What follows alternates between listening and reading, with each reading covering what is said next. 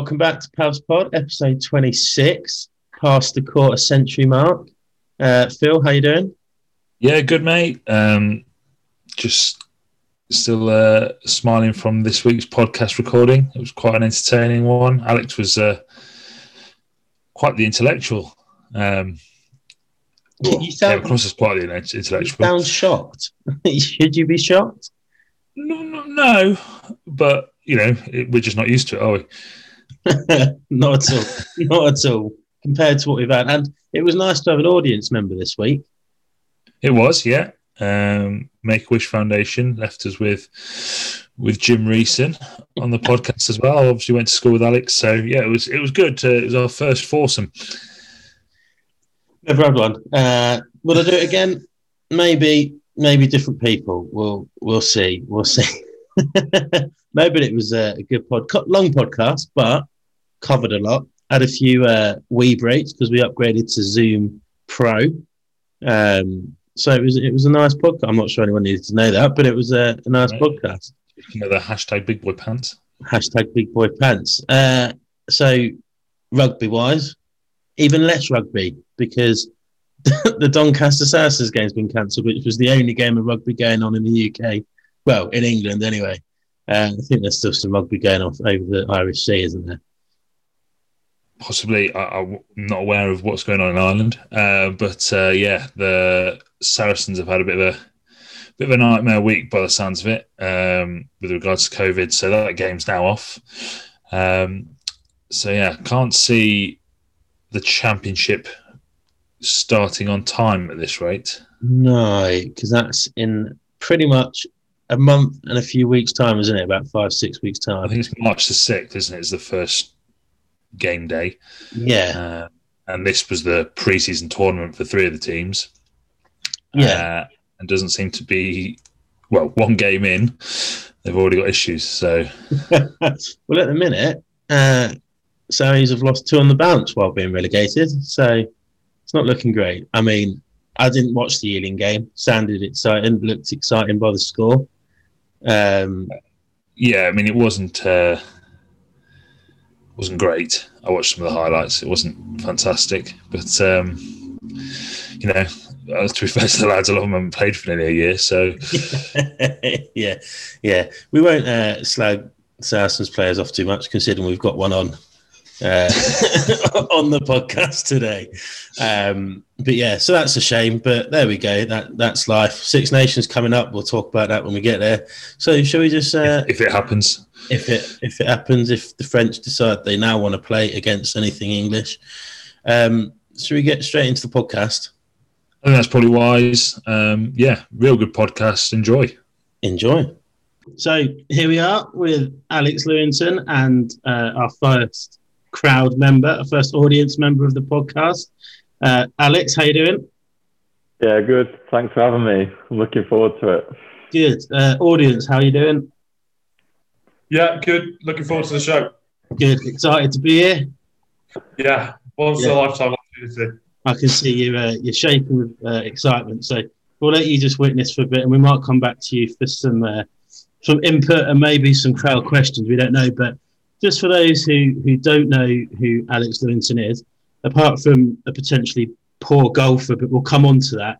Um, you played uh, for Tigers, Nottingham Irish, London Irish. Uh, now you're at Saracens. I did some stat pulling off ESPN, which was exciting for me. Uh, you played 194 professional games, supposedly, 109 in the Prem, 95 starts, scoring about 200 in the 200 points in the Prem, 500 over your professional career. It's all very good. You've won the Champions Cup, you've won the English Prem, played for England A. But let us know a little bit more about you. Why why rugby and who was your rugby role model growing up? Mate, I, I actually think my rugby story is not too inspiring. Too inspiring, sorry. Um, I enjoyed rugby, but I was more of a footballer when I was younger. Um, and Jim can vouch me on that. Up until the end of junior school, I really wasn't interested in rugby at all. We were both pretty keen footballers. Um, and then moving into secondary school, uh, no longer played football at our school. Obviously, we went to Nottingham High School and changed it to just rugby. Um, So we started doing both. I was doing football on a Sunday and rugby on a Saturday.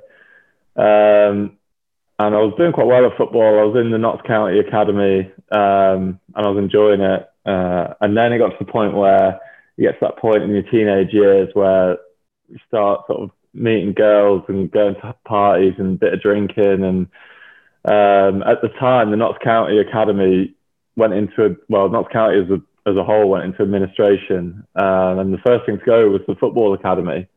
And just as that was happening, I was getting pretty good at rugby um, to the point where I was getting interest to being like the county team with the rest of the lads and stuff. So um, things were starting to turn that way. And, uh, and then I just, uh, instead of trying to keep going with the football, I just kind of let it go and thought I'd have a go. Well, just have a bit of fun with rugby, and and then obviously it kind of went from there. But as a kid, I definitely watched rugby. You know, as like a teenager, um, I, I didn't watch much Premiership rugby because we would always be.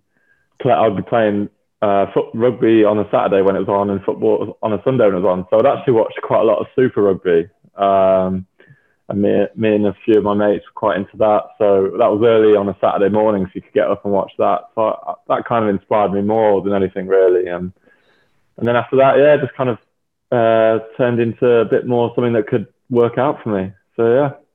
No. Who's your favourite Super Rugby player? Favourite. I was a big fan of Luke McAlister back in the day.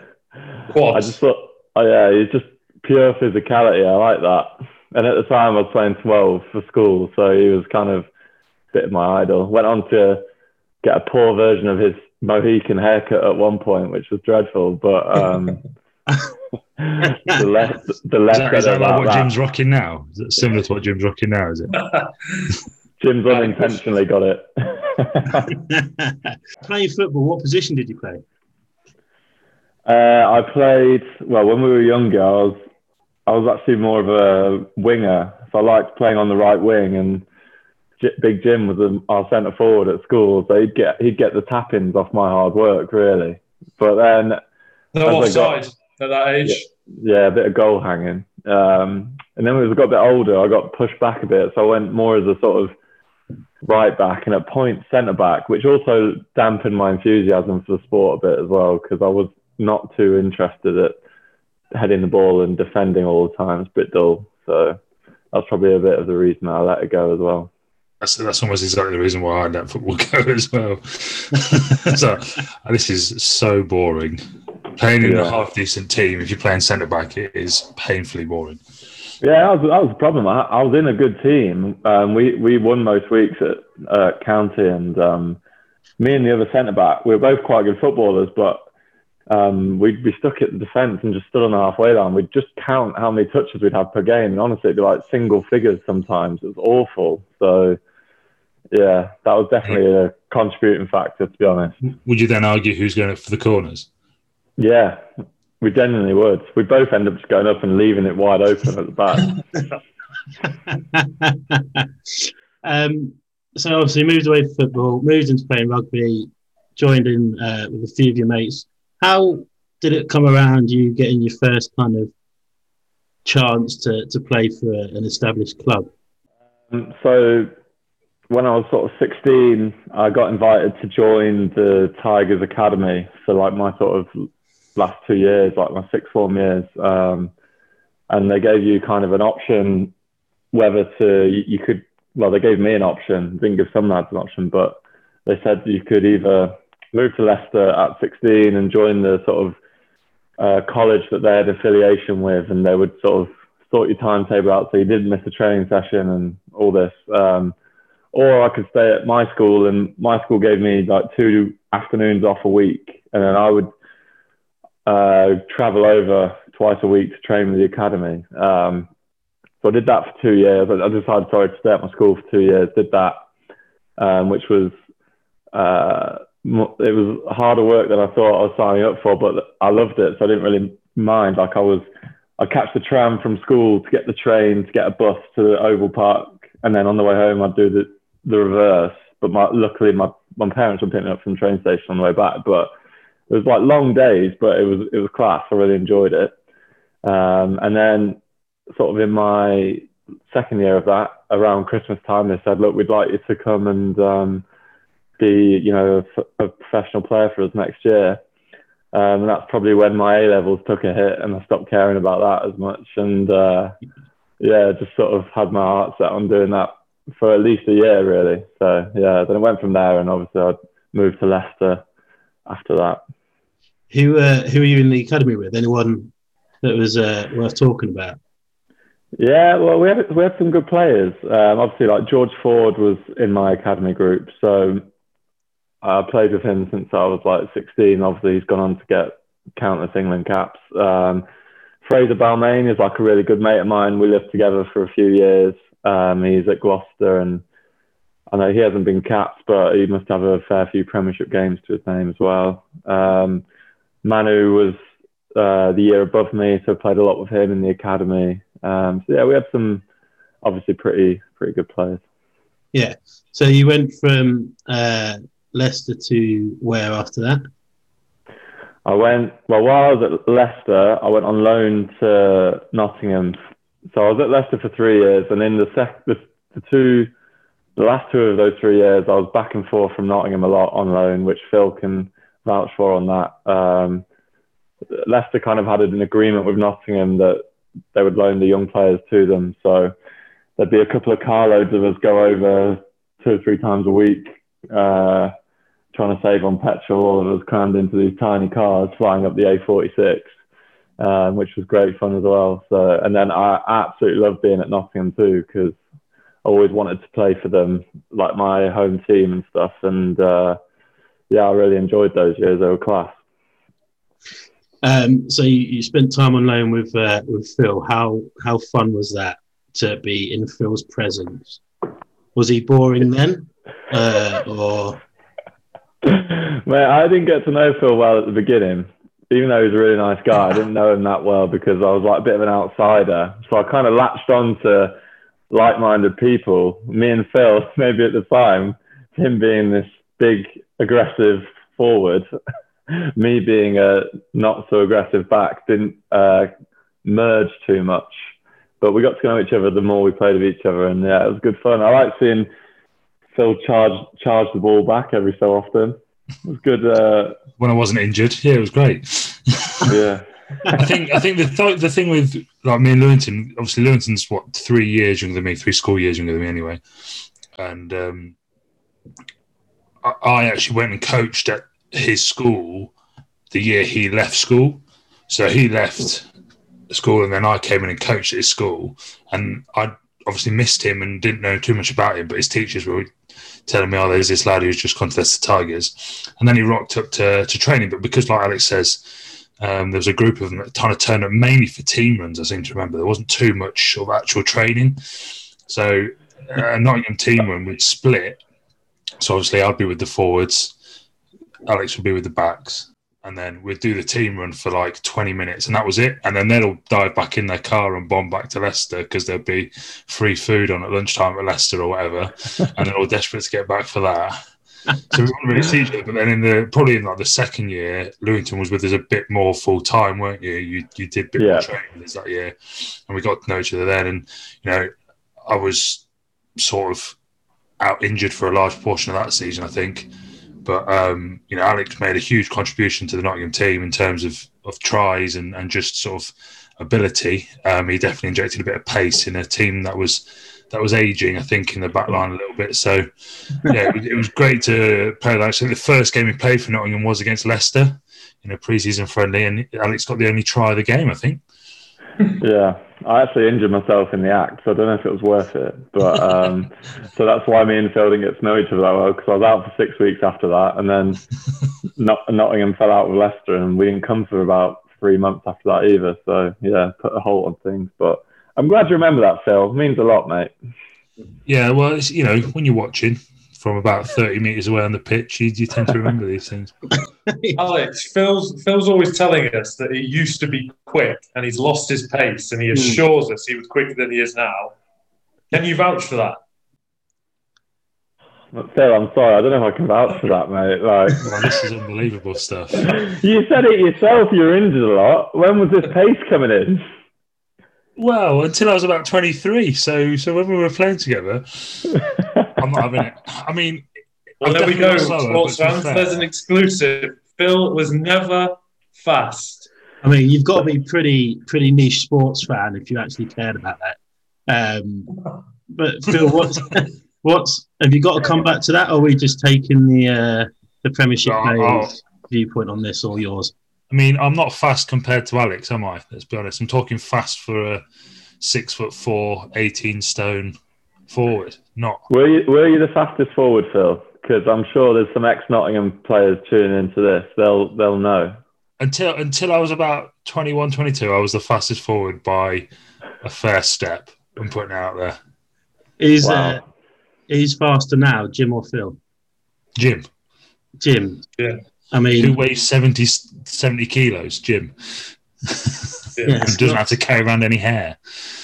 no, I just uh, in relation to A lot of digs, a lot of digs at the hair, Jimbo. It's tough, No. mate.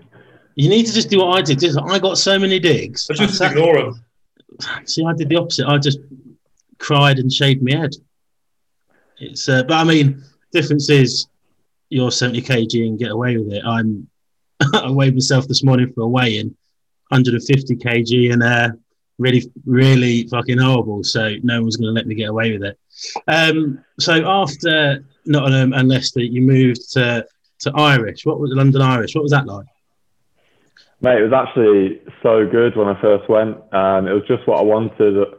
I kind of, um, well, it got to about November time, and Leicester hadn't spoke to me about get, giving me a new deal, um, which is fine. Usually, the young lads were last on the list anyway, so you're usually waiting till about February or March. But I remember that uh, I just lost all heart that they had any confidence in me, and I thought I was like obviously was enjoying Nottingham, but my heart was set on playing Premiership rugby. So I wanted to sort of be at a Premiership rugby team that I was part of properly. And luckily, Glenn Delaney had moved from Nottingham to Irish. Uh, he was my coach uh, the first year I was at Nottingham. We got on really well. And then uh, he heard I was sort of keen to leave, and think they were looking for a little a bargain, like a cheap cheap winger to sort of fill in as maybe like third or fourth, maybe fifth choice at the time. Obviously, Irish had a much squad, smaller squad than Leicester, so um, they offered me a three-year deal, and I was doing uni at the time. And this is sort of like how little faith I had in myself, I suppose. Um, I was doing uni, and if I made it part time, and with this deal being three years, I thought to myself, well, I can move uni, finish my degree, and at least by the end of uni, I'll have a debt-free degree, which which I thought was quite good. So um, that's why I kind of was able to go as well. But also, it was a great opportunity to go and uh, play a few games. Um, and then when I joined Irish, yeah, it was a great group of lads, loads of young lads. Um, we all lived near each other. Um, obviously, coming to London as a 21 year old, it's pretty exciting. Um, see the bright lights and all that. So, yeah, threw myself into that um, and threw myself into the squads. And I think you, you can almost have a bit of a choice when you join a rugby squad. You can sort of be all in, or or you can sort of pick and choose your moments. And I was like fully all in. Like any event I was at, um, anything going on, um, socially or rugby wise, I was all in. So yeah, I loved it. It was it was awesome for me. Is that when That- you got your blue tick? yeah, well, that's what you get for being all in, mate. yeah. Reap the rewards. so when you moved down to Irish, um, it was like you said, it was quite a young squad, wasn't it? Um, Glenn had gone down there and made quite a bit of changes up front, and, and brought in a few other lads from Leicester with you. So I think Johnny Harris and Jimmy Stevens went down with you. Um, Glenn's quite good at sort of keeping the players he likes together. Um, what, what was sort of like the the ethos of that team? Because I know obviously London Irish have struggled for the last sort of ten or so years. What what was that ethos on there like? Now, I couldn't tell you our game plan. Like our game plan literally changed every week. We had Brian Smith in uh, in charge, and I got on well with Smithy. Like he had some strange techniques to get the best out of people, but um, yeah, he was an unpredictable coach to say the least. And some games we'd kick everything. Some games we'd throw the ball at for like from anywhere. Um, and there was a lot of like interchanging of that stuff, but um, it was we had some like you could call them, I suppose, like jouet characters. We had Shane Garrett, Geraghty and Ian Humphreys as our two tens, and they certainly like to sort of try a few things. So we weren't scared to throw it about, that's for sure. um, do you know how many games you played for Irish in the end? I think I was just over 100. Yeah, just over 100. So you, when you got there as a fresh faced 21 year old, hitting the town, getting fan pages set up uh, for you by people, did you imagine you were going to get the, the, century worth of games for Irish? Um, I didn't. I didn't know if I would, but I really wanted to. Um, I'd like join this club that seemed to want to give me everything I wanted to give back. So um, I really wanted to achieve that. And I remember before the year before I came at Nottingham, and there was a lot of chat about the hundred club. I can't remember. Maybe like Jacko was getting some ridiculous game number or um, 300. Yeah, so he got 300, and um, I remember like Jack Cobson at the time was stuck on 99, and he couldn't get. I don't know if he ever got his hundredth, and so for some reason at the time there's a lot of chat going on about all that stuff. And I'd never thought about that before. And then you walk into Irish and they have like a wall and everyone who's hit 100 games has their picture on the wall, um, which Leicester didn't do. So that's probably why it's something I hadn't really thought about. Uh, but when I saw that, I was like, oh, I quite like that. It means you've properly invested in a team, and um, and you you know you can consider yourself sort of part of the part of the wallpaper, so to speak. So um, yeah, I wanted it. I definitely wanted it. Jim, just going to go to the audience quickly. At this point in your life, uh, firstly, what were you doing? Um, uh, yeah, answer that one first. What were you doing as one of your best mates was lighting up the, the big smoke? uh, I don't know. Uh, probably just mincing about at uni. Yeah, um, rather mincing, playing in, really. Playing in the twos over there. Not really doing much. yeah. Did you? and, uh, different, different, trajectories. It was one of those, yeah. But or watching, watching him play, supporting from afar. You and Stokesy were conquering the o- ocean at the time, weren't you? Yeah. Completing, yeah. completing ocean, I think is the mate. If you've not had a dip in the ocean, you've not done a Wednesday night properly. If we're right, a dip in the ocean is something that I think everyone should feel like they need to get on their CV. Um, yeah, my, my biggest worry was, you know, what, what fancy dress are we wearing this week? Yeah, you know, he's, he's, he's thinking about his his hundredth start in the Premiership. So, yeah, different different uh, upbringings from that that sense. Did uh, did did Alex feature in your chat up lines? Was it like my mate's playing like top level rugby at the minute? I can let you like say hello to him on the phone. Just we have to go back to mine for it, or no, no. To be fair, was, the, the best was just when he was there because uh, no one knew who he was. there, was a, there were there certainly were a couple of times we've been out and just oh, is that you know Alex Lewington? But you know, it's that's funny. Go, you're giving me far too much credit, mate. I'm telling you, we were all horrible little scumbags together at that age on a night out. I can assure you of that. We'll, uh, we'll come back to your horribleness as a group of friends in a bit. Um, so why you don't like the sound of that? I do because Jim, if you're here, mate, like because yeah, I mean, when you were on, we had a few listeners, but we expect, considering uh, the, the, social media attraction that Alex brought with him, we expect a few more people to listen, and also they're going to know, want to know a little bit more about you. Um, hopefully, it will get your Insta followers up a bit. So um, maybe we could I get over 450? That's the question. Well, I'm on 600, mate, and I'm a celebrity now. So that's that's the ceiling you've got to break through, mate. That's the ceiling you got to break through. So we'll come back to that. But while you were at Irish, you were uh, played for England A, didn't you? The Saxons. Um, how did that come about? Um, so the year before, I'd, I'd played for like a England 15 again, which wasn't a cap or anything, but it was against the Barbarians at Twickenham so I'd done that the year before, and then um, that year that at the end of the year, sorry, so sorry, the following year I was playing quite well, even though we weren't playing well as a team.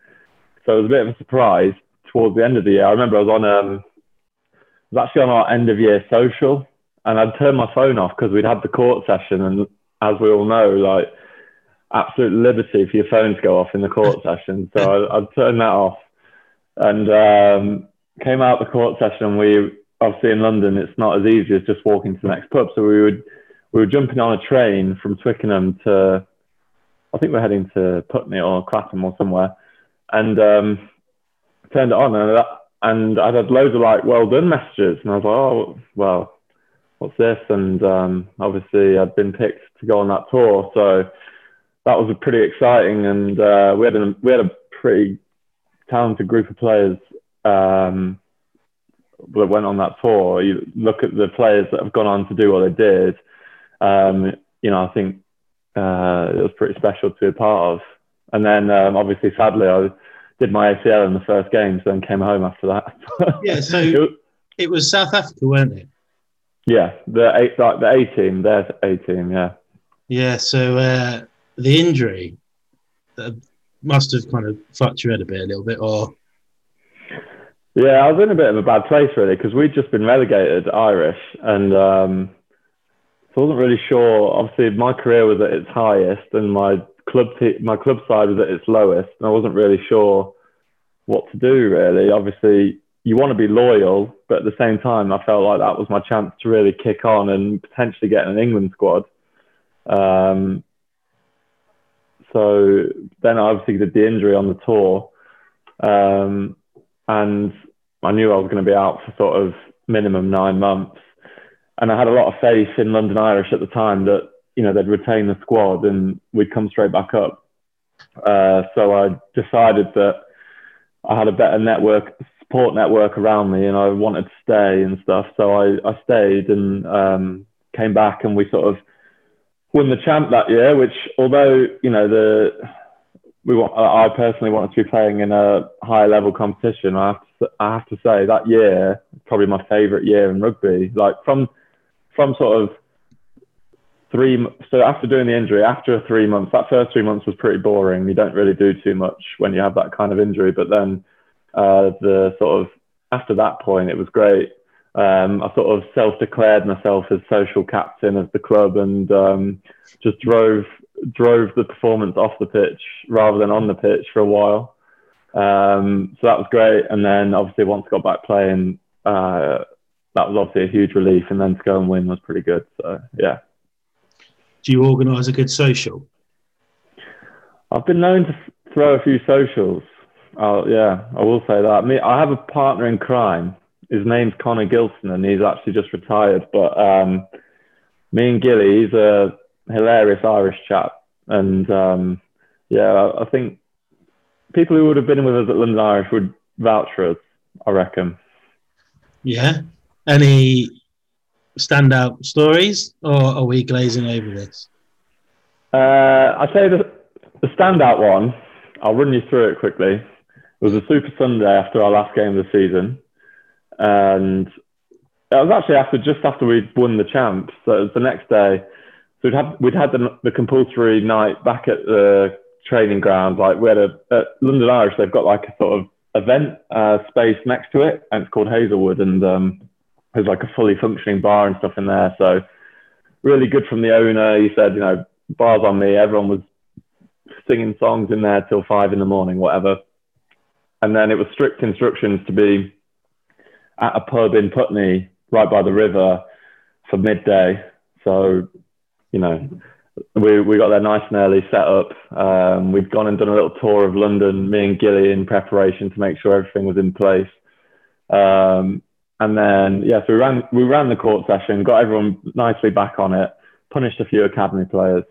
And then uh, we'd hired a boat, basically. So this boat picks us up and from Putney Pier, uh, we had like a open top boat. It was like amazing day, 25 degrees had a banging tunes going, free bar downstairs. So we did a three hour boat ride along the Thames. And then we went into London Bridge, Katzenjammers, and we ended up at um, some DJ was playing at uh, big club in East London. We ended up there, so that was quite a good one, to be fair. Who was the loosest in your uh, in the Irish team? I know that's a proper standard kind of Andy Good question, but what's who was the loosest? Uh, I would say, in terms of, I reckon loose as a word can be interpreted differently, but in terms of like drank drank a lot and rogue behaviour.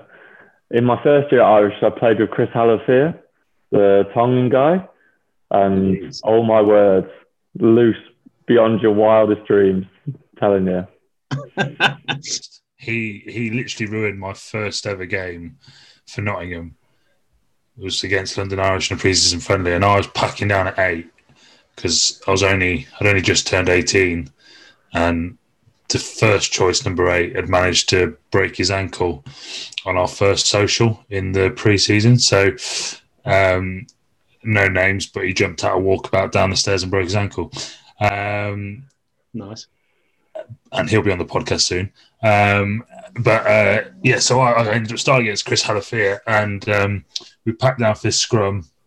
I'm in eight, he's in eight. The ball's gone in. I've stood up, and he's already scored by the time. and from like 25 meters, I never saw him. He'd just gone. I was just like, oh, right, okay, they're quite good, these guys. uh, did you attempt to tackle him at any point? Yeah, I think when in gameplay, I think I tackled him. I think, um, luckily, I think that was the same time there was like an England tour on and maybe an England A tour as well. So there's quite a few of their players not there. Um, but it was, it was, I think it was one of Shane Geraghty's first games for London Irish, actually, thinking about it. It was that long ago. That long ago. Um, before we move on to kind of, well, we've got a lot of stuff to talk about. Um, Phil, would you like to get your package out? Yes, let's do that.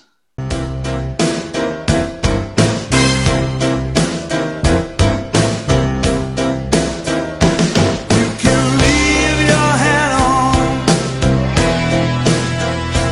You can leave your hat on. You can leave your hat on. So, Alex, I think you know the drill. Uh, it's just a quick answer, quick, as- quick, quick answer game. Yeah, I'm a bit nervous about this actually. Don't worry, I've kept it very, uh, you know, with with, with your uh, fan base, I've kept this very, very clean. So, favorite alcoholic beverage? Um, lager. Oh, you got to narrow it down, mate. Oh, okay, uh, a nice ice cold Corona. Nice. Favorite number? Seven. Tigers, Irish, or Saracens? Saracens. Oh, I see what you've done there. Favorite try? Um, favorite try. Probably scoring uh, my third try against Saracens for Irish. Probably got me my contract now. To be fair, nice. Uh, Nathan Jones or James Stokes? uh, I'm here supporting JKS Boyles, so um, it's got to be Nathan Jones. Best player you have ever played against? Uh, I'm a big Christian Wade fan, so I'll go Chris Wadey. Uh, last time you had a wee somewhere other than a toilet? Uh, funny you asked that actually, because well, I'll tell you the answer. The answer is just outside the Sarries gym into a farmer's field, so that's not that interesting. But I was walking through a park in London the other day, and there's like big. Uh, and I've been there, sorry, in the summer once the first lockdown was over, when you're allowed to gather outside with people and stuff, and we'd got pissed all there all day, and um, there's like a big bush, and we walked past it. It's looking a bit bare at the moment. Obviously, it's seasonal and that, but a lot of lot of weeing in there in last summer. That was, um, yeah, that's funny you should say that. Weird coincidence. Um, who's your favourite opposition? In what respect? Who do you like playing against the most? Who, like, Um, what other way would you like it to Might be? be the easiest question on this whole fastest. yeah. Well, I don't know. You might be like, who's your mates? Which opposition are your best mates? I'm, I, I'd probably say London Welsh because we pumped them every time we played them. which is quite nice. Oh, who didn't? Um, and finally, John T or Jim. Sorry, John T. I have to go, Jim. Ah, yes. That's Boy. right. Last week we had a bloke that didn't know either of them. So, so, so, so Still went Jim, didn't he? Still went Jim, but on the basis that John T is a shit name. Yeah. So we've taken a short break in the podcast to announce the giveaway winner. Obviously, last week we put on the table a crate of Guinness and uh, also the option of a few bottles of Lambrini. Um, which, to be fair, more people asked for the Lambrini than I thought would ask for the Lambrini. I think it was two. Two. I mean, that's more than I thought that would ask for if I'm honest. Um, but I don't think this the winner actually asked for Lambrini. I think they chose Guinness. If I'm he honest, was a Guinness. He was a Guinness. would you like to announce who is the winner of the first ever PASPod giveaway? I would love to. Uh, thank you for everyone who who shared and commented. Uh, but the winner of the first House Pod giveaway is Elliot Seven. Fix. Absolute fix. No, I don't know. Uh, when we see you again, we'll give you the crate of Guinness, um, unless it's really urgent, and message us, and we'll get your dad to buy it for you instead. Yeah, perfect. But Perfect. I can just Even better. reimburse Rob with uh, a couple of bottles of Lambrini. I think it's a fair. Again, trying to mention Lambrini as much as I can to get it in. Um, back to the podcast. Let's. Cool. So, Alex, we reached out on uh, social media to to get some questions in from the fans. Um, so, the first one came in from a former teammate, currently at Quins. You might be able to guess just by that. but the uh, but the question was, what's your weights uh, program and exercise for your chest? Because it's looking pretty big at the minute. Um, so that comes in from Scott Steele. So well, what's the uh, what's the regime for that? Because we all know we can all get bigger. ch- Well, I can't get bigger chest, but I'd like it more kind of tone. Uh, mate, I've tried to get a bigger chest. I really have. I've really tried, and it's not worked out for me. Maybe training with Scott Steele for so many years has probably dented my chances of ever having a big chest because he's not one to talk to himself. But um, it's just pure genetics. You know, it's just not going to happen for me. I've come to accept that. It's something you, as you get older, you, you come to peace with. It's fine. oh, that is a good one. It's always been the same way, hasn't it? Always has. I, you know, I'm not- blowing a trumpet, but I'm strong. I just can't get the size there. I don't know what the the genetic makeup It's all of my chest tricep. is. You know this. Yeah. It's all tricep and shoulder. Yeah, it is. It probably is. You're right, Jim. to be fair, mean- when- when that I mean, as you say, talking of Steely, he's, he's not one to talk, is he? He's Well, gone from he's gone from the most What- physical nine in the league to to sixty kilos. Well, like I'm like I was saying, it's quite an ironic that it, quite ironic that it came from him in particular, where I've seen his body transform so many times over the years I've known him. Um, but you know, he's eh, you know the public are entitled to their questions. I'm happy to answer it. It's fine. Well, maybe he actually just genuinely wants some advice because maybe he's struggling at Harlequin. I promise you, he's not Phil. Requiring to Yeah, he's a a- He's in good nick now as well, isn't he? second question from the public. Um, it actually came from an audience member today. Um, why are you so bad at golf? Because for me, I said to Jim, I said most professional sportsmen's backup, like to relax, is go down the course, hit the ball. I mean, I'm not a golfer, I don't know the technical term. Swing, probably don't go swinging down in a, uh, a grassy patch. But what? Why? Why have you never cracked golf? Mate, you know what? Do you know what it is for me? It's probably a bit of therapy for me, golf. So my performance probably highly depends on what's going on in my life at that moment in time. and if it's a, any sort of turbulence, then the golf game takes a hit. To be honest, so yeah, I'd say my temperament is quite poor on a golf course. On the other hand, I would say I'm quite capable of the magnificent, but on the other hand, I'm quite capable of the worst mm. golf you've ever seen. So, it, you know, Yeah. good you with the. I believe you were part of the, the trip to the Belfry. Is that right? I was, yeah. Yeah. So Yeah. what was your what was your sort of average across the well the two days you played golf because you didn't manage the third Well, day as a group? But Well, You came clearly, second, didn't you? exactly. I was quite stable over the two days, actually. I came second overall. I think I came second both days as well. So I did quite well. is, It that, was is that my- net, Jim? Is that net? Huh? Is that net? Yeah. Yeah. Okay. um, yeah, but um, no, but we we all played off the same. Okay. my um, my partner James Stokes actually. So we all just who- played off 15. Yeah, my partner he he let me down drastically over the two days, and I want that known on record because he was absolutely awful, and I haven't seen him have a good game since. To be fair, so That's, Stokes, if you're listening- James Stokes. Yeah, I need more from you, mate. I need more from you. The fun, the fun thing is I can cut that, so uh, you can't blame anyone else. But I'll, I'll leave it in for the sake of that. Um, and this question came from uh, a, a fan um, from a, a Saracens fan page, which I reached out to. Um, it was quite a good question actually, because everyone remembers the the full kit. Uh, uh, uh, Alex, excuse me. um, now he's away in Japan. Who's the big drinker and the fancy dress winner in the dressing room at the minute? Good question. To be honest, we haven't really had a chance because of COVID.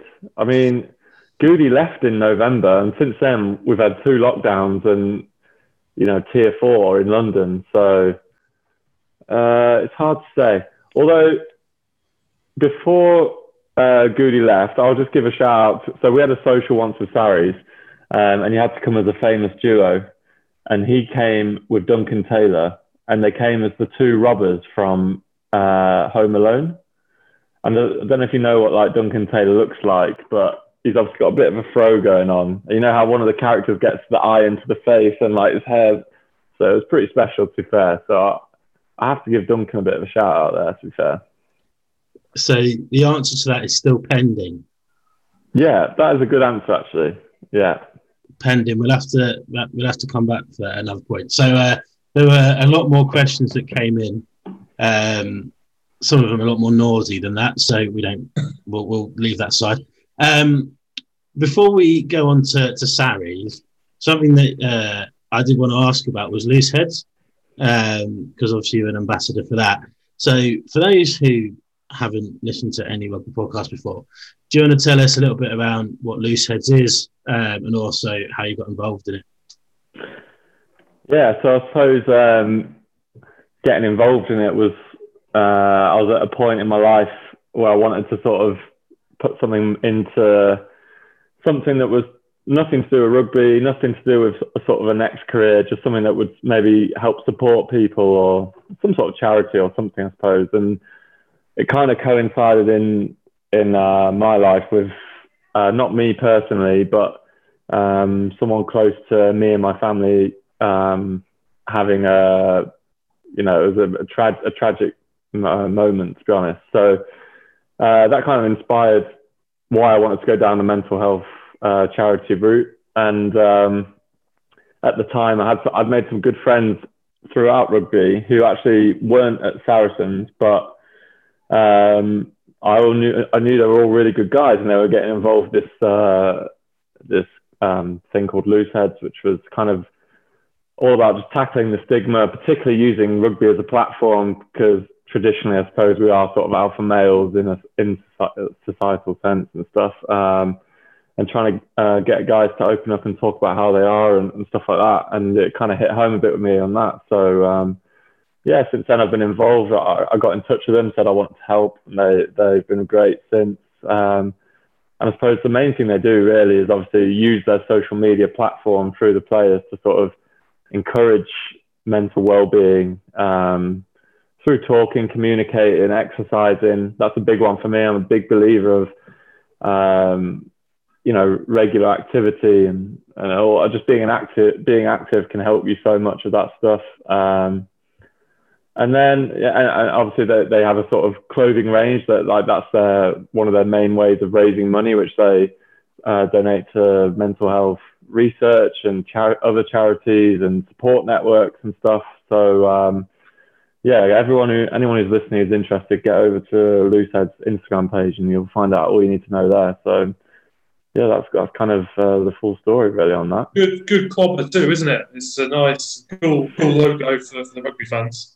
Yeah, yeah, it's um, it's kind of like you sort of they're sort of, we're kind of traditional colours, kind of like black, sort of. That's if anyone who knows me, that's predominantly what I wear, other than my J.K. Boyle's sky blue polo. Um, I'm kind of a neutral colours kind of guy um, with kind of a and on the Loosehead stuff, got a little rugby post logo thing, which is like their sort of symbol. Um, so yeah, you can get all sorts of stuff: gym wear, leisure wear, whatever. Have you have you got any other stash, Jim? Uh, no, no, not yet. Anyway, but I will be, I will be heading straight over to at Looseheads and going on their shop You after can, this. you can you can do that, but you can also for another mental health charity that I'm a part of. Just going to slip that one in there. Hype with Mike Foundation. We do nice beanies, so you can get a beanie from us and some nice clobbers from uh, Looseheads. Um, so yeah, no. If people, I mean, I've looked up on it for the purpose of this. It is mint. It's definitely worth looking at. Um, so, Sarries, current day.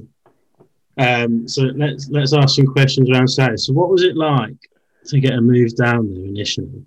Um, it was a bit, yeah, it was a slightly surreal, I suppose, at the time. Um, obviously, the year I joined, we had a ridiculous squad in terms of um, the amount of internationals, and not just internationals, but internationals at the peaks of their career, and um, not just the England boys and the Lions boys. You've got guys like Will Skelton and phenomenal talent littered throughout the squad, and uh, yeah, probably a bit daunting to be honest. And in terms of my personal um, mental health, it was actually probably the first six months was a bit of a struggle for me in terms of trying to find my feet, in terms of where where was my position in the squad, um, have the confidence to do what I wanted to do on the field. That uh, you know, there was all sorts of stuff going on really. Um, and even though I was playing reasonably well, I thought there was sort of I was kind of not fully I don't know how to explain it, but they weren't getting a full account of me. Um, but then always with time, you get used to being in an environment more comfortable. And I think you see it um, in football quite a lot when, uh, particularly like a big club might sign a player and it takes them a little bit of time to settle in. I think that's fair to say with my Sarries career so far that the longer I've been there, I think the more of an impact I've had, really.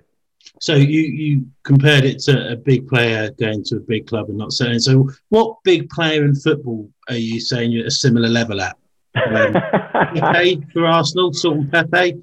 I mean, he's not really. I reckon. I reckon Gareth Bale returning to uh, to Tottenham. I think he's at that sort of level. Sat on the bench right. and keeping it warm. Yeah, I was, I was doing that a lot, to be fair, in my first year. So it's not probably a bad reflection. like a Um, Danny Ings, isn't he? Danny Ings back to. yeah, well, Ingsy's after a move. Maybe he, he's got itchy feet. He wants to get to There's, Champions there's League, doesn't he? Liverpool, mate. He, so it'll he be bangs like goals, him. doesn't he? Though. Yeah, he does bang goals. He knows where to go. it's also akin to Alex's ability to just score tries.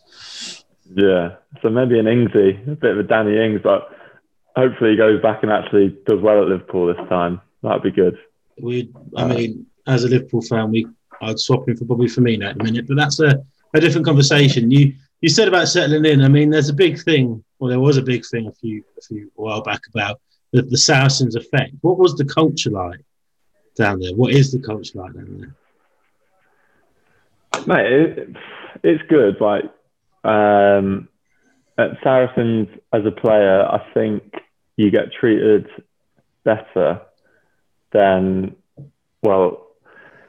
So I, when I was at London Irish, I was very lucky because I had sort of a very fast impact and became a first team regular quickly. So once you're in that starting 15, on the whole, you get looked after well. But I also saw wider members of the squads and uh, good friends of mine. And then you also talk to friends who've gone to other clubs. And it's fair to say, I think that rugby as a whole has a bit of a um, I don't know, a false uh, false impression that it's a loyal, look after everyone, um, traditional sort of uh, environment, which uh, anyone who's been involved in rugby, Phil probably speak about as well. Is um, I don't think that's really the case. The players are pure commodities, and the clubs effectively use them until they can't use them anymore for whatever reason.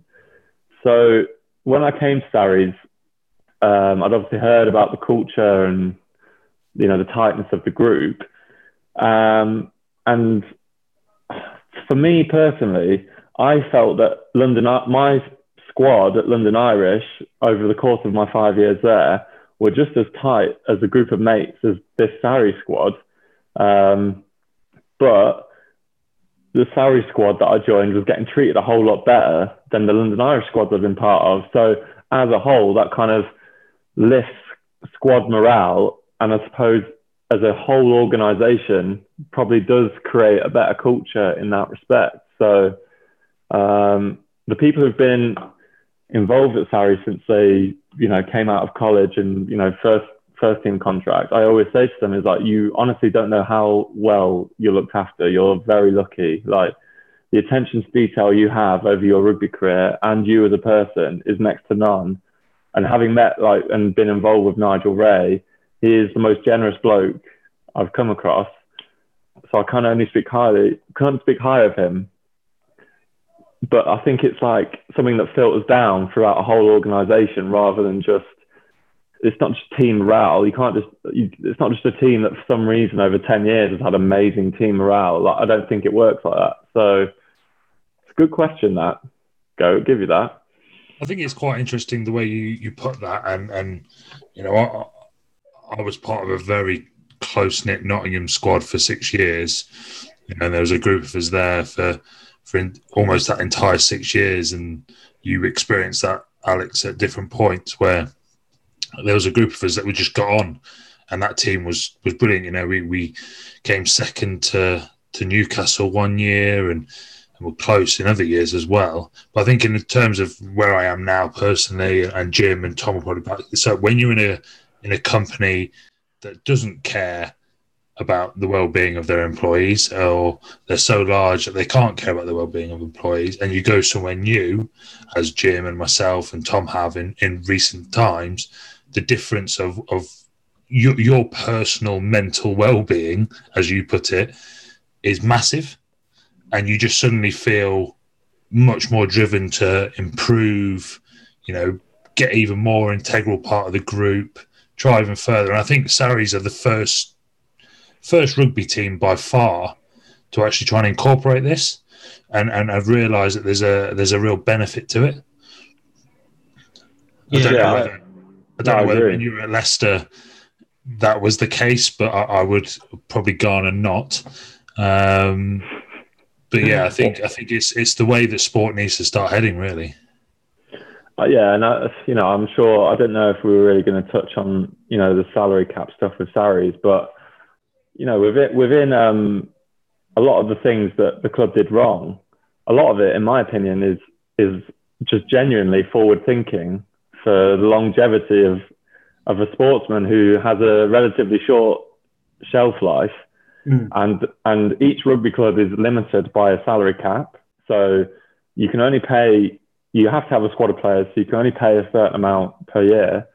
But what at the end of someone giving you five ten years service is that just a handshake cheers for that see you later is that how it's done i think uh, touching on nigel before he's obviously innovative in terms of some of the things he did, and some of them were wrong, and that's fine. We're, we're paying the punishment now, but I think that could potentially be a future avenue for how rugby manages its inflation as a sport. Instead of paying huge salaries, why not like invest in a, a player's company or invest in a house together or, or something like that, which has more financial um, sub- substance than just paying someone, let's say, 100 grand for five years and then cheers for your service, that's that. And they could be underqualified, as we all will be at the end of our careers, to move into anything else. So, Yeah.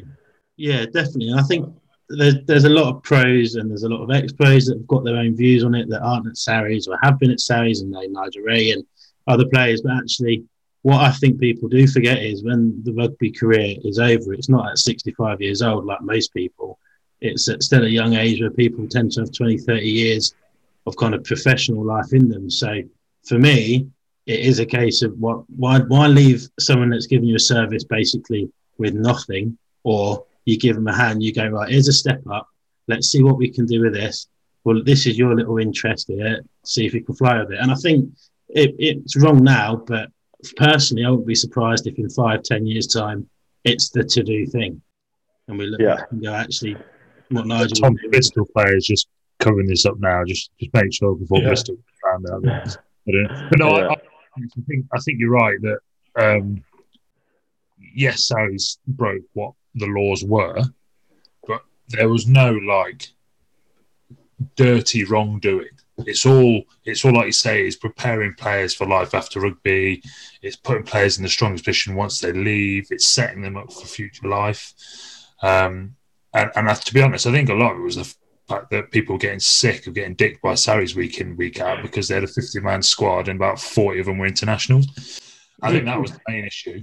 And you know, it, it- there's eleven other clubs in the Premiership who were sick of it because they were getting hammered week in week out. You know, maybe Exeter aside, but their owners either couldn't afford to or or weren't willing to invest in their clubs in the same way.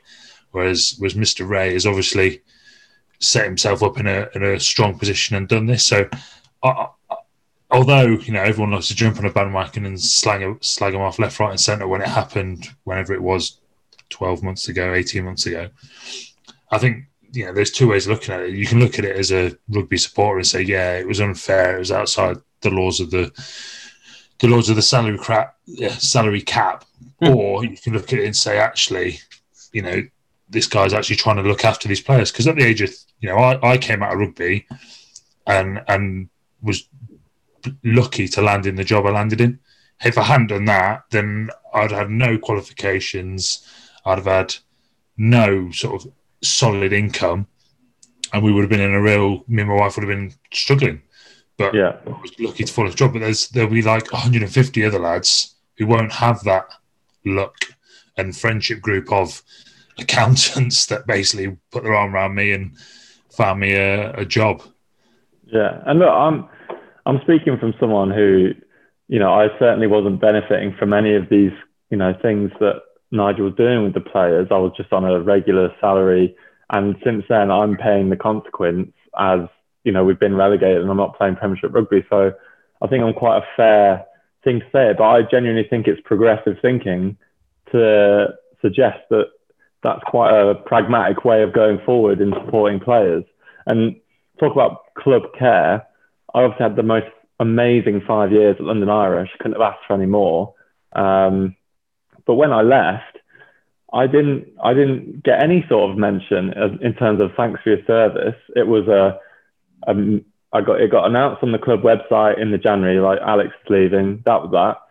And then at the end of the season, we didn't even have a team meeting or anything to say like thanks for your services. And I've played over 100 games for the club, whereas a team like Saracens, which I'm at now, no matter um, how many games you've played, you could you could have come to Saracens and not played one game, but at the end of the season, we'll have a team meeting where one of your best pals who's been there will stand up, say a speech about you, what you've brought to the team, who you are. Um, you'll get a signed picture frame with everything on it, um, messages, personal messages from the group. And it's just, I think little touches like that go a really long way. And um, when people talk about the Sarries culture, just to go back to that, I think, um, uh, yeah, and here's, an, here's another example. So when I signed for Saracens, I'd never met Nigel Ray or anything like that.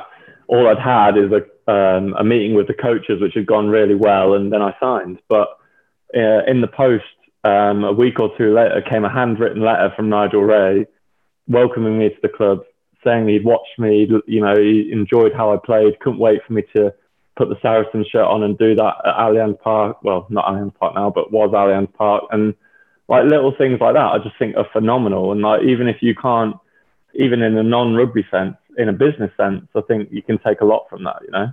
Yeah. So obviously, the I mean, the, the culture of Saracens is is great, but how does it translate to, to kind of training? You know how because obviously they're, they're not the best team and weren't the best team because they have the best culture. Obviously, it helps, but is that training different to anything you've done before? How do how do you prepare differently? It, it's um, it's just super competitive all the time. It's um, relentlessly competitive, and the coach's eye for detail is like through the roof. I've never had um, this level of coaching until I came to Saracens, and also you're being coached all the time because by the players because um, you've got so many good players around you. If you do something good, obviously they're going to positively reinforce that. Tell you like we need more of that from you. Keep doing that. If you do something that they think you can work on or do better, you will know straight away. It's a really honest environment, which at times can be, you know, quite daunting. If like for me, example, when I turned up, I thought I was a half decent player turning up, and then I soon realised I had I, had, I hadn't even opened up any like any large amount of rugby knowledge that I could potentially have. I'd, I'd opened a tiny amount, and there was so much more to go. Um, and you're just like constantly learning, which is is good. You know, like I love it. Like I, I I come away from sessions, you're you're you're mentally and physically tired, but you know you've really put it in. Whereas I've had many sessions before where you're like, you come off the field and you're like, what just happened there? Like, what did we actually get out of that? What did we even do? Like, emotions. Yeah, what? How have we prepared for the weekend? Nothing really. And the, but that is not the case here. Every, for example, we have one big session a week every week, um, and it is full on. Like other than live tackles and live breakdowns, it's full on. It's live in the air. It's everything. So you know where you're at going into the game on the weekend because you've almost played a mini game earlier in the week, and you know I, I think that's really healthy rather than trying to just wrap players in cotton wool each week. You know. Yeah, No, I agree. I agree. yeah, Well, I think I think um, I think we, we might come on to it. I think it's, it's next, but you know that kind of lockdown training, you know, because obviously over lockdown we did a bit of training together and some some of the fitness runs, and, and you know, obviously you, you, you killed me on them all. But what I say, and it's a it's a, a strange example, but it, I think you know a lot of people could probably relate that listen to this. The difference with the training we did, you were running the sessions, and the difference was the, the break and how structured everything you did was. It wasn't just right we're going to do a 50 meter sprint here have a rest and do a 50 we're going to do 10 or 50 meters. It was we have got x amount of time and everything was planned down to the second wasn't it? And it was just that kind of different mentality.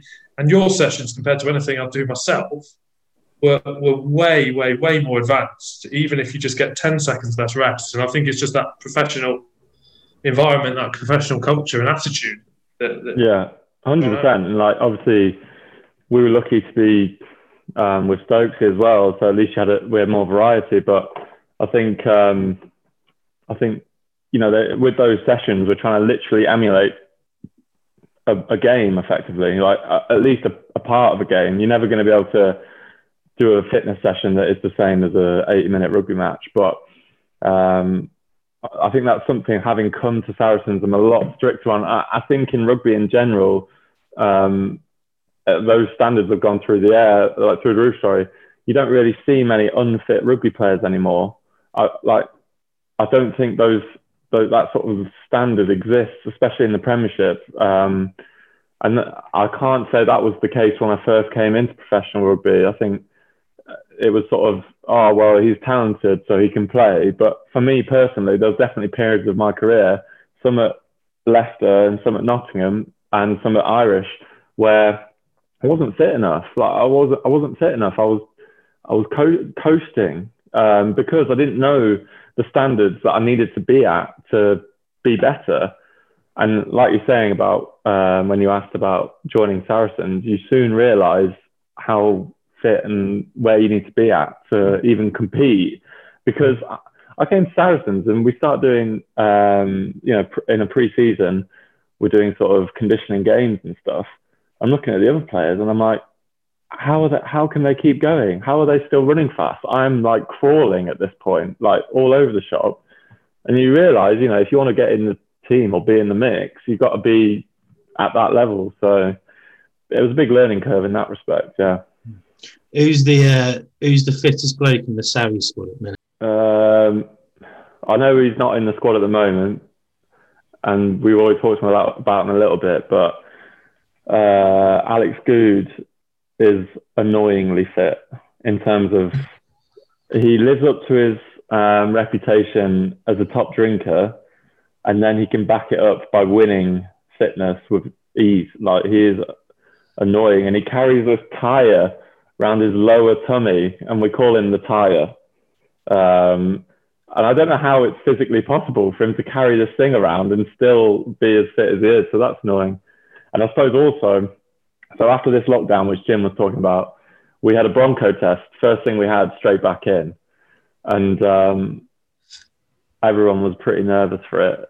But then the fastest time was actually uh, Richard Wigglesworth, who at like 37 years old was the fa- like the fittest in the squad. It was just ridiculous scenes to watch that. So yeah, I suppose that didn't really answer your question because you're asking who is it right now. Um, I guess it's a bit Uh, different right now, though, isn't it? Because Yeah, people- circumstances and yeah, yeah. People are on loan and they're going to come back and stuff. But uh, yeah, those two probably are my, since my time at Saracens, they've been sort of the outstanding fittest people. Yeah. yeah, And, and two of the oldest as well. yeah. I mean, Yeah. when I look at uh, Goody, I do kind of think he does look like he might be the James Milner of rugby, and by the sounds of things, potentially is the James Milner of rugby, or is yeah. James Milner the Goody of football? I don't know. I don't know. I'm, I'm, I'm guessing you mean in like playing a like longevity on his career wise, not is because I don't imagine James Milner's out on the lash in his full Doesn't drink. Liv- Liverpool gear. Doesn't drink. Doesn't His, uh, drink. He doesn't drink. What is his excuse for that body? isn't his Twitter boring James Milner? Yeah. Something like that. But I meant Yeah, Part of the club, part of the club, mate. Part of the boring club. Part of the boring club. You and him, mate. You and him, busy mates. Um, just before we, we take a, a little break, um, what's it been like at, at Sarries recently? Obviously, because you've got the England boys that are prepping for the Six Nations. You've also lost some big names at the squad um, in the last kind of few months. What's it been? Is it has there been a change, or has kind of the coaching staff and the leaders kind of just kept everyone in a, in as one tight kind of group? Um, it's definitely fair to say that you know when you lose a few players, especially after the autumn series, the England boys had three weeks off, and then they were slowly integrated into training, sort of load manage and stuff. Um, but once they come back into training, the standards go through the roof again. So yeah, it's fair to say, I suppose, over the last few months since we've been back in, um, the intensity's been there. Um, and the speed and everything you'd expect. Um, the effort's been there, but slight dip in standards just because you, you've got a lot of young players who are getting an opportunity this year, and um, you know that hopefully, you know them training at this level for the for you know maybe faster than they'd expect because a lot of these young lads they've had to come train with us, particularly because of COVID and the lockdowns and stuff. They can't go on loan or anything, Mm. so they come train with us and you see them progressing at such a quicker rate than if maybe they'd gone on loan because normally they wouldn't have had many reps at training so there's no point them being there and stuff so it's been a bit of a mix to be honest but um, exciting at the same time i think this group will definitely be better for having this year in the champ um, and especially the young players they'll feel a lot more comfortable next season than if uh, all this stuff hadn't happened and they'd been shipped out on loan and stuff, they'll be properly integrated into the group. So I think in the long term, it'll benefit us a lot. Yeah. Also, your your boys that have gone out. I mean, go go's a massive Bristol fan. They've got what Ben Ben Earl and Uh, Max. Max. I mean, they're, yeah. they're carving up, and they've they've got better. So If we can put I a think could be a bit. if we a bit put a worrying, really. between Bristol and London, and we can keep Ben Earl and Matt Bayland, I Yeah. will literally foot the bill. Honestly, they've done wonders. But it, it must be weird because they're players again that uh, big work rate. Well, from what you can see on the pitch, I don't, I don't, don't know what they're like in training. But again, that must be a bit odd seeing them still play Prem rugby and kind of doing what they're doing. Yeah, I mean, it is and it isn't. Like, obviously, don't get me wrong.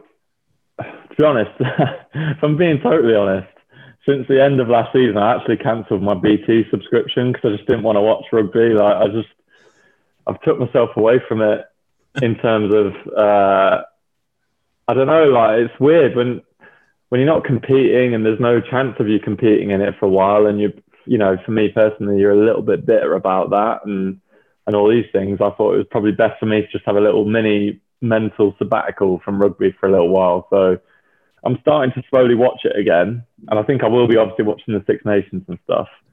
Um, but at the same time, I get on really well with Ben and Max, and like they're good mates. So I'm really happy for them that at this stage of their career, it's not been it's not been halted. And when I look back on my time, obviously as we talked before about London Irish when we got relegated, you know, I was thinking about doing the same thing myself. So I can't judge anyone who makes that decision because I think most lads would do that. Well, all lads would do that in that position, especially then. They've they've gone on loan, but they're coming back. So, Yeah. you know, hopefully we get promoted and we get them back, and they're better players, like Jim said. Yeah. Um, the last thing I want to ask you about Saracens uh, is just uh, around Alex Sanderson as well. Um, I've seen a lot of noise on social media from Sarries players, past and present, just praising him. Um, what was he like as a bloke, and how much is he going to be missed? Mate, he's a top bloke. Um, I think that's probably why he's getting the accolades he's getting now. Is just because of you know how good of a guy he is. But then on top of that, he was also like a phenomenal coach. I've never, um, well, so my last year at Irish, we had Brendan Venter come in, who'd obviously massively influenced how Saracens are now, and probably influenced all the coaches I'm working with now. So I had seen a taste of this kind of motivational style of coaching, but to work around it every day, um, it, it was um, it, it's so good. Like I've never seen a guy be able to stand up in well, particularly a rugby coach, stand up in front of a group of players every week and then manage to engage them, buy into what he wanted from them for that week, and you know speak complete sense about why we were going to do it. Um, he had and he had some amazing tricks up his sleeve, like to motivate guys. He'd he'd have like the I- I'll tell you one thing. So he had this thing called um, the Bang Bang Club, um, and like in the Bang Bang Club, like we would target certain players.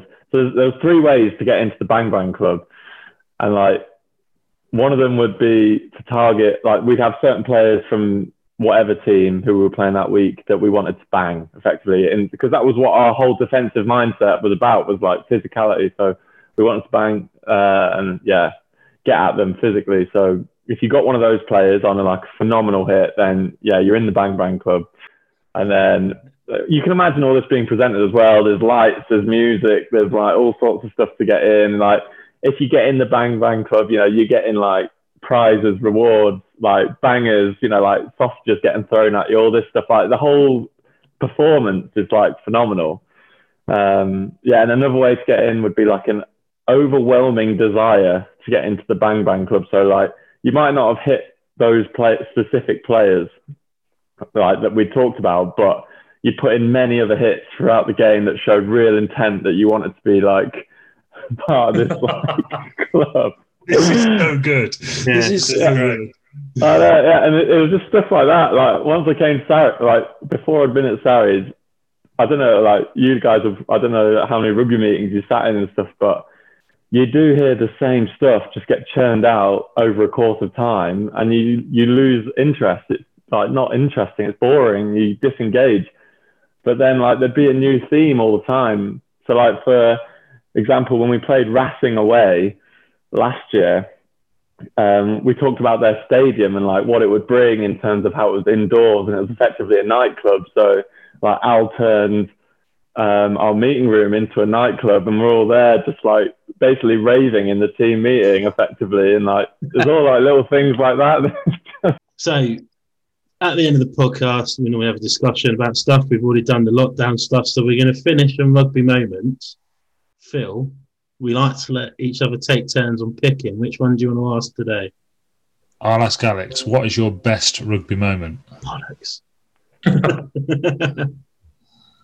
um, does that have to be one? I mean, one? you can. I mean, one big one, and you can you can give us some previews.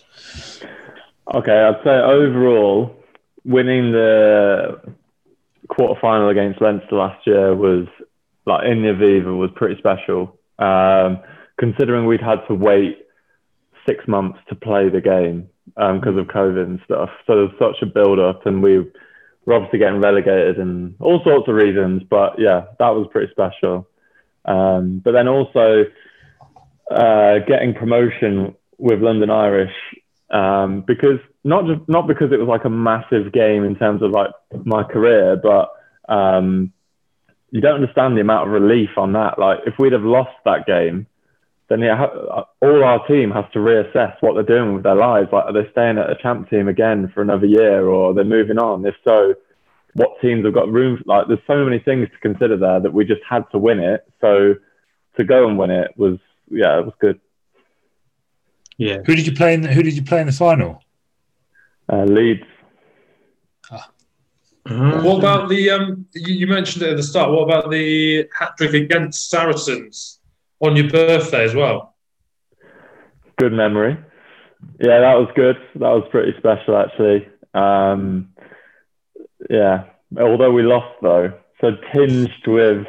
I, I reckon I'm the only winger in the or any player in Premiership history to score a hat trick and lose. That must be a thing. I reckon I've got that. I Yeah. bet someone's going to come back with that- Someone's going to come back and tell us that's not true, but we'll give it you for now. We'll, uh, Yeah. we'll we'll comment on that uh, next week. Okay. Um, considering Phil took the fun one, what's the uh, worst rugby moment you've had? Um, You're playing with Jim. No, they were no, they were all good moments. To be fair, I didn't know if we were going to come on to my school memories, but I um I that, that was almost the be- we all know it. It's the best time in rugby, isn't it? No no expectation, playing with your mates. free. the best.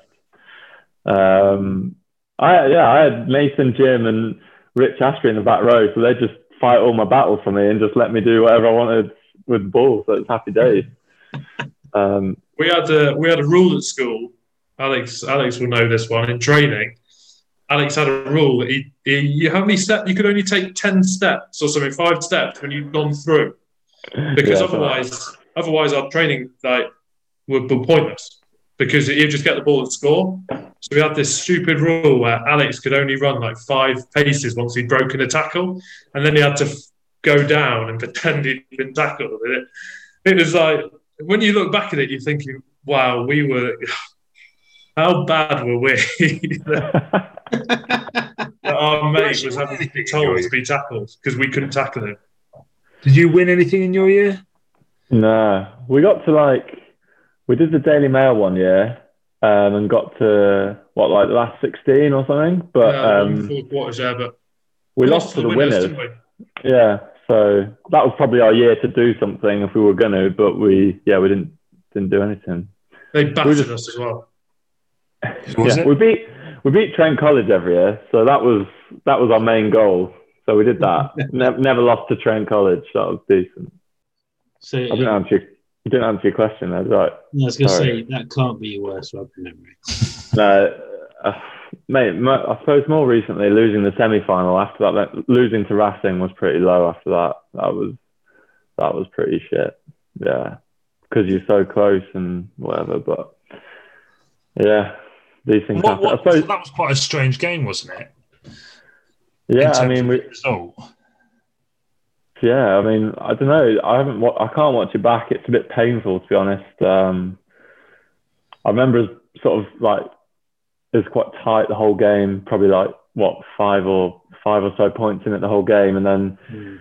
they scored that try at the end, which annoyingly we'd worked on all week defensively that they might do that, and it they do it in the 77th minute or whenever it was, and and score from it. But I suppose that's why they pay the big money to Was that the chip and chase?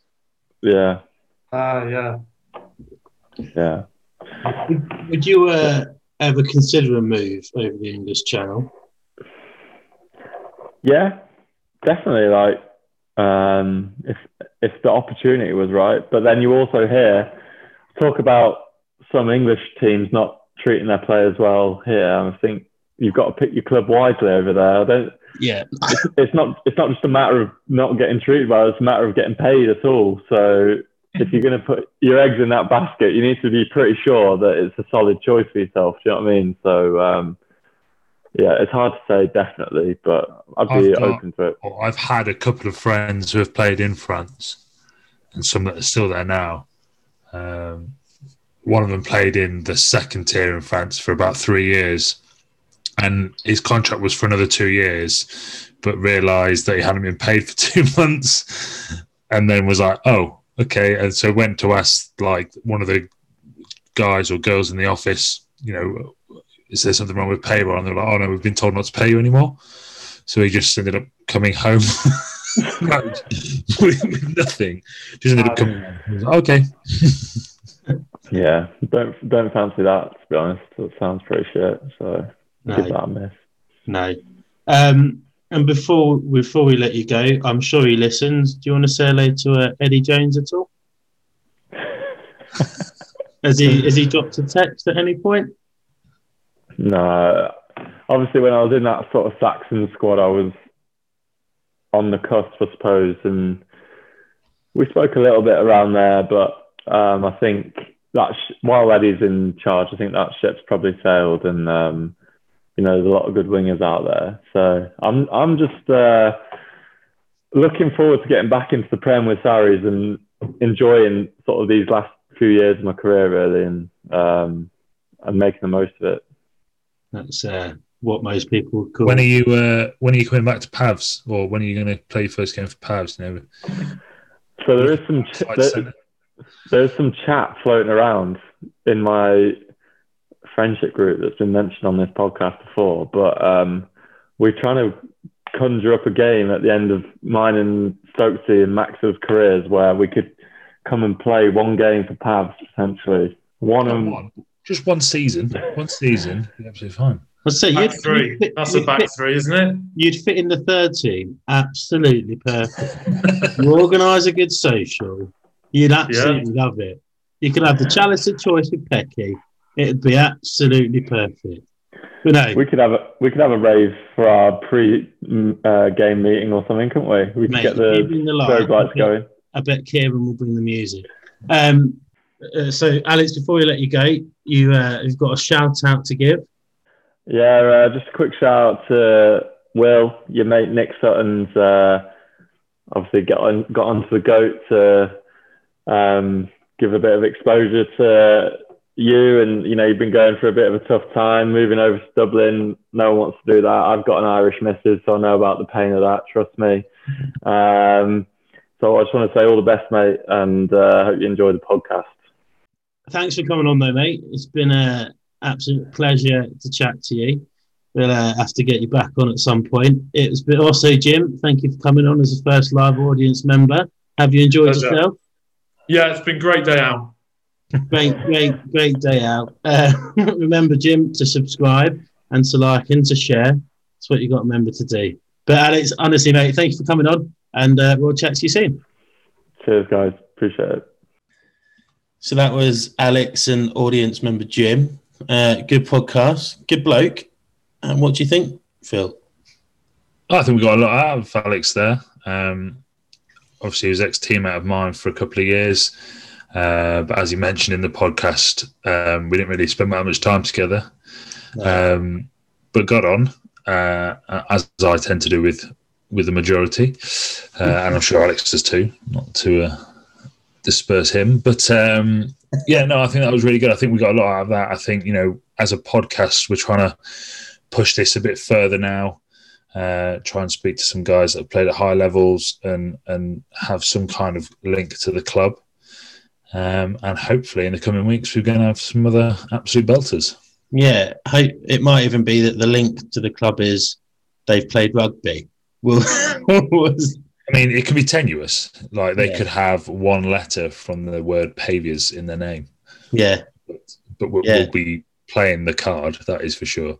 we definitely. I mean, we don't have to get it past anyone, but uh, for our sake, we we can. Yeah, I think it is. It's it's a time for our listeners to uh, get the Pavs pod to, to grow a bit as well, so everyone can give it give it a share, especially after this one, because well, we hinted to earlier, we have got our big boy pants on now. It's getting serious. I mean, top guests, Zoom Pro. I mean, I've got a brand new laptop to record on next week.